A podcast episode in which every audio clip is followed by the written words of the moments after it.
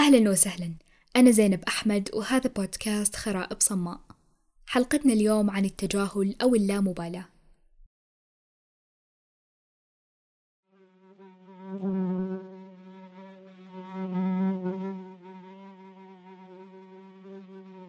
كان في الرابعة والعشرين من عمره حين قرر لأول مرة أن يستسلم لإزعاج الذبابة ويستمع لطنينها باهتمام بالغ.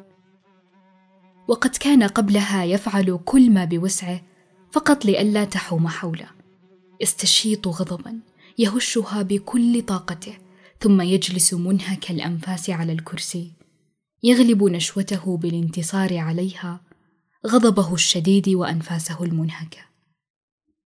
ثم لا يلبث أن يهدأ حتى تعود الذبابة مجددا تحوم حوله فيغضب من جديد تارة كان يغادر الغرفة وتارة يغادر المنزل بأكمله.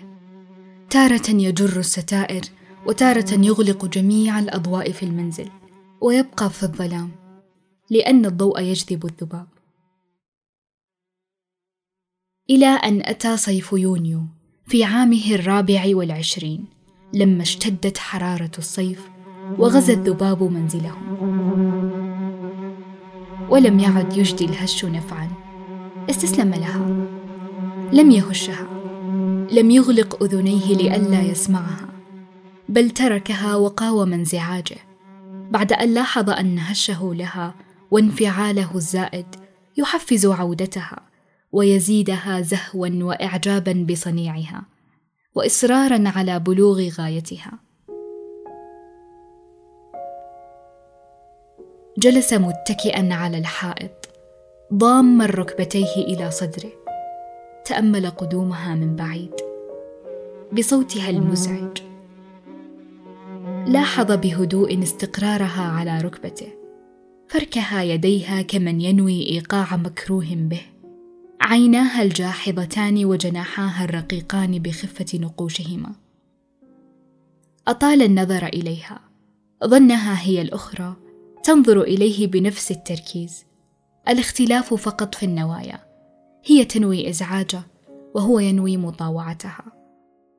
أخذ يمعن النظر والتفكير في رقة جناحيها وفي الفرق العظيم ما بين خفة وزنها وثقل وجودها. لتقطع تركيزه بطنينها وذهابها بعيدا شعر للمرة الأولى بأنه يريدها أن تعود مجددا. لم يكن ذلك مستحيلا فقد عادت مرارا وتكرارا.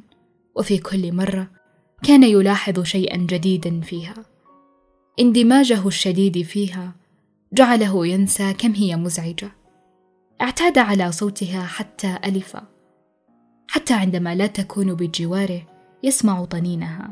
هذا الطنين الذي لا يهدأ ولا يصمت.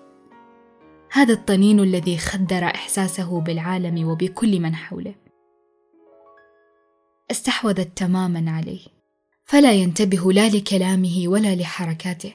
الذبابة تطن في أذنه تحوم في رأسه. لا يسمع إلاها.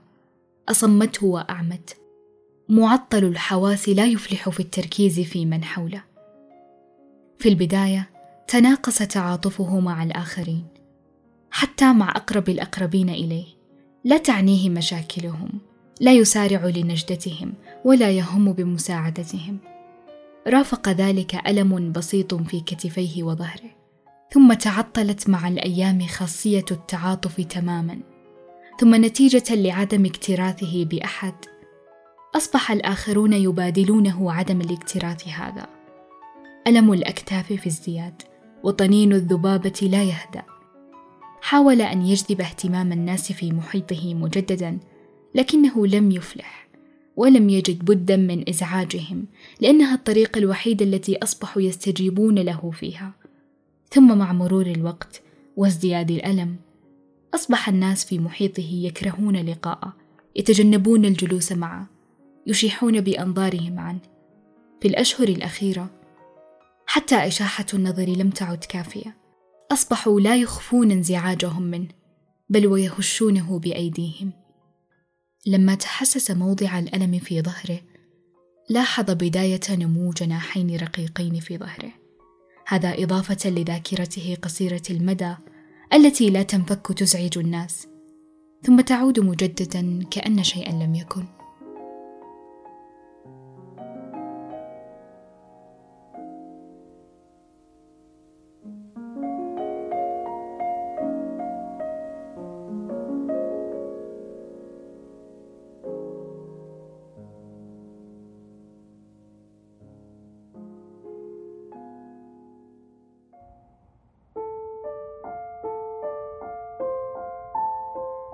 من يتقن التجاهل يتقنه لثلاث إما لأنه الحل الوحيد أو لأنه الحل الأخير أو لأنه الحل الأمثل. الأول لا يملك حلا لتجاوز الأيام بما فيها من صعوبات ومشاق وشخوصا لا تطاق إلا بالتجاهل من باب الضعف وقلة الحيلة. فيتظاهر بأنه لم ير ما بدر من هذا أو ذاك لم يسمع ولم يؤثر فيه اطلاقا. الثاني فعل كل ما بوسعه. اكترث كثيرا حاول كثيرا رد كثيرا غضب وبالغ في غضبه لكنه لم يظفر بأي طائل. فقرر أن يتجاهل لأنه حله الأخير لحفظ ما تبقى له من أعصاب. الثالث لم ينفعل لم يغضب لم يناقش لم يجادل وهو في المقابل ليس ضعيفا ولا قليل حيلة. لكنه يكترث فقط بالقدر المطلوب. لا يتجاهل ما يزعجه وحسب بل يتجاهل كل ما لا ينفعه. يعصم نفسه ويكرمها عن الخوض بها فيما لا ينفعها. وقته وطاقته أعظم من أن تهدر في موقف سخيف جدال عقيم أو أشخاص حمقى. يتحقق فيه قول الله تعالى في عباده الذين يؤتون أجرهم مرتين ويدرؤون بالحسنة السيئة. قال تعالى وإذا سمعوا اللغو أعرضوا عنه وقالوا لنا أعمالنا ولكم أعمالكم سلام عليكم لا نبتغي الجاهلين.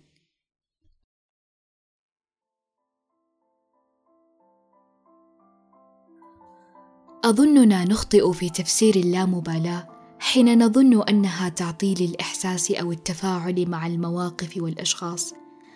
حتى لو كانت تمسنا شخصيا. إضافة للمبالغة في الضحك وإظهار الهزل في أكثر المواقف التي تتطلب الجدية. أقول ذلك لأنني أحيانا أجد اطراء على من يتصفون بهذه الصفات وكأنهم هم الأكثر راحة بل وأجد محاولة من البعض في تقليدهم رغبة في بلوغ تلك المرحلة من اللامبالاة وكأنها المرحلة الذهبية من حياة الإنسان التي يصل معها إلى الراحة المطلقة. ولا أظن ذلك صحيحا فكثيرا من مدعي اللامبالاه هم في الواقع الأكثر اكتراثا أو على الأقل كانوا كذلك في يوم من الأيام. وهذا المظهر البارد الذي يظهرون به يكلفهم الكثير. يظنون أن هذا المظهر الهزلي البارد يبرهن عن قوة وأختلف مع ذلك أيضا. لا أرى أن اللامبالاة مرادف للقوة. القوي هو الذي يمتلك سلطة السيطرة على انفعالاته لا من يعطلها.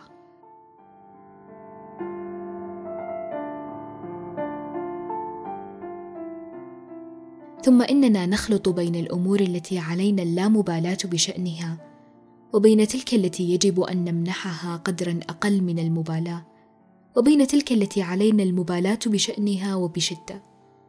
يجب أن نعرف ماذا نتجاهل وبأي قدر نتجاهل.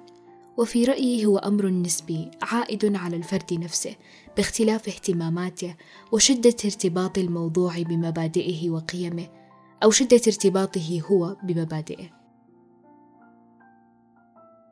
كان هذا استهلال لتوضيح موقفي من اللامبالاة قبل الشروع للتحدث عن المبالاة الزائدة باعتبارها أداة تقود المرأة للامبالاه وكيف تقوده اللامبالاة بدورها للتبلد؟ وكيف يؤدي التبلد إلى جعلك عاله أو عبء أو شيء مزعج تافه يهشه الناس كما يهشون الذباب؟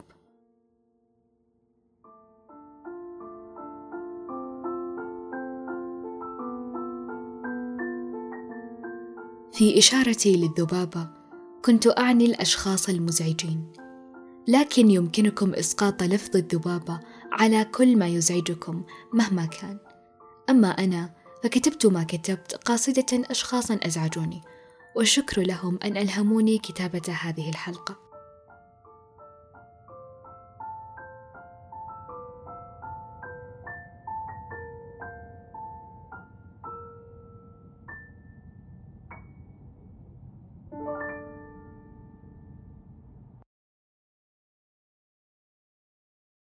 ما السبب الذي يجعلهم يصرون على إزعاجنا؟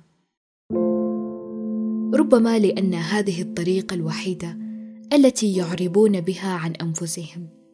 تماما كالذباب لولا طنينهم وإصرارهم على إزعاجنا لما لاحظنا وجودهم في عالمنا لما ذكرناهم إلا غبا. أحيانا تكون الذبابة مدركة لضآلة حجمها لعجزها وقذارة صنيعها. وأنها وسيلتها الوحيدة لتبدو ملحوظة. لذلك تفعل كل ما بوسعها لتحوز على اهتمامك. أحيانا يجب أن تذكر نفسك بأنها مجرد ذبابة وأن كل هذا الانفعال أكبر منها. قد تظن أن هروبك المتكرر يعني لا مبالاتك لكنه في الواقع مبالاة وأكثر من اللازم. أتترك ذبابة تطردك من عالمك؟ من منكما في موطن الآخر لتغادر؟ هل تستحق ذبابة أن تغلق جميع الأضواء وأن تعيش في الظلام من أجلها؟ لا تدع ذبابة ليس بوسعها إلا الطنين أن تجردك من عالمك، لأنها حياتك لا حياة الذباب. ثم إن الذباب ذاكرتهم قصيرة المدى، يعودون بعد كل مرة وقد نسيوا ما حصل.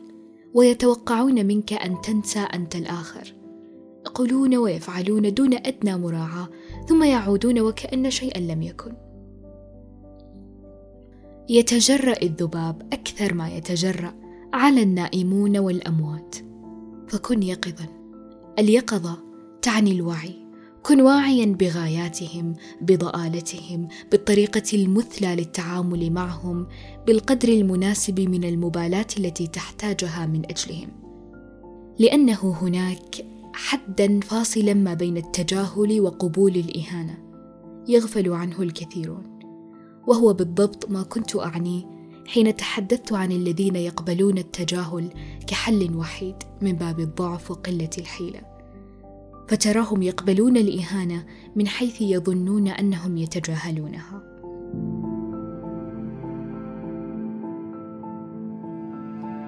نقطة أخرى هي الأكثر أهمية وأتمنى أن تصل لكل العالم. أحيانا تجمع الذباب وإصرارهم دليل على وجود شيء متعفن شيء يجذبهم برائحته. فليس من الواجب دائما أن نتجاهل كل الانتقادات.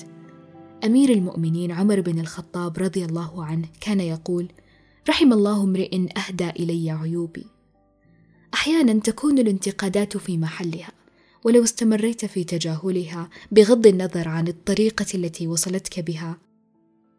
من الممكن أن تتحول أنت لذبابة تزعج الآخرين وتجبرهم على تجاهلك. وبالضبط هذا ما حاولت الإشارة إليه في القصة. فلو أطلت التجاهل لن تنتبه للحد الدقيق الفاصل ما بين التجاهل والجهل. لذلك أوصيك بألا تتجاهل كل شيء وفي الوقت نفسه ألا تقبل كل شيء. حاول فقط معرفة نفسك. هذا سيجعلك تعرف ما الذي عليك تجاهله بشأن الانتقادات وما الذي عليك قبوله.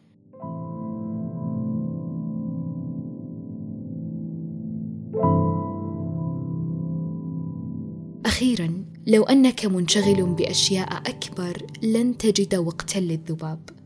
حين تكون محدود الاهتمامات من الطبيعي أن يتسلط عليك الذباب.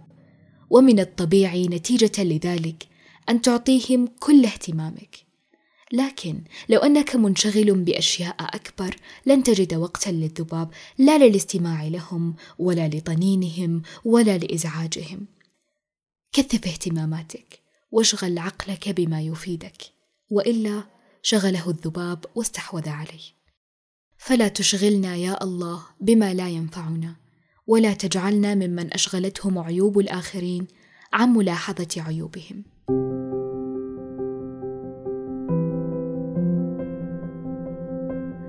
هذه الحلقة من أعدادي وتقديمي أنا زينب أحمد. أتشرف بمتابعتكم لي على مواقع التواصل الاجتماعي. تجدونها في صندوق الوصف.